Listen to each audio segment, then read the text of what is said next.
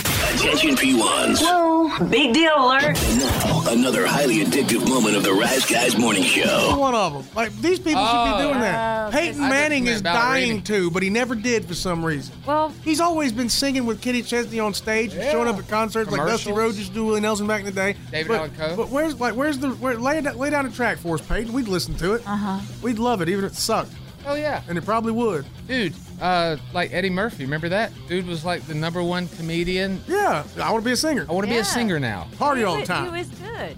P1s, feed your need for DRG at theriseguys.com and on the Odyssey app. This episode is brought to you by Progressive Insurance. Whether you love true crime or comedy, celebrity interviews or news, you call the shots on what's in your podcast queue. And guess what?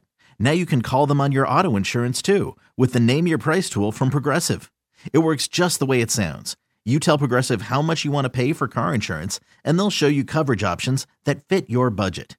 Get your quote today at progressive.com to join the over 28 million drivers who trust Progressive. Progressive Casualty Insurance Company and Affiliates. Price and coverage match limited by state law.